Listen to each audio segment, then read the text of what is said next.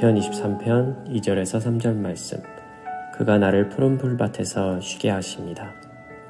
여호와는 나를 잔잔한 물가로 이끌어 쉬게 하시며 나에게 새 힘을 주십니다. 주시시 성도 여러분, 여호와가 우리의 목자가 되실 때 그분은 우리를 푸른 풀밭에 그리고 잔잔한 물가로 인도하여 쉬게 하십니다. 푸른 풀밭 그리고 잔잔한 물가는 어디일까요? 내 영혼이 진정한 쉼을 얻고 내 귀에 조용한 물소리만 들리는 마치 그림 속 한 장면 같은 그곳.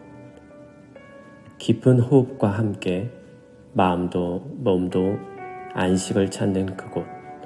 저는 그곳이 하나님의 품이 아닐까 생각해 봅니다. 바쁜 하루하루를 살아가는 동안 얼마나 하나님의 사랑에 잠겨 있나요? 학업, 육아, 직장, 매스컴에서 주는 끊임없는 정보들과 여러 종류의 SNS들. 끝없이 우리의 삶을 가득 채운 일상에 하나님을 얼마나 만나시나요? 기도할 힘조차 없을 정도로 또 말씀을 읽을 정신조차 없을 정도로 지치실 때가 많으시죠. 하루를 열심히 살다 보면 몸이 너무 피곤해서 아무것도 할 수 없는 경우가 있습니다.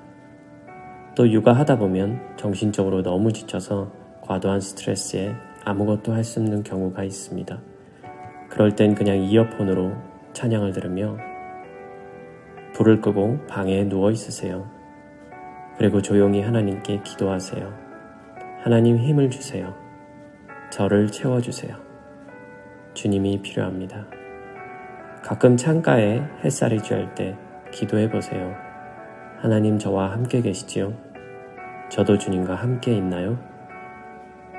직장에서 온오프라인 미팅 전에 짧게라도 주기도문을 마음에 읊어보세요.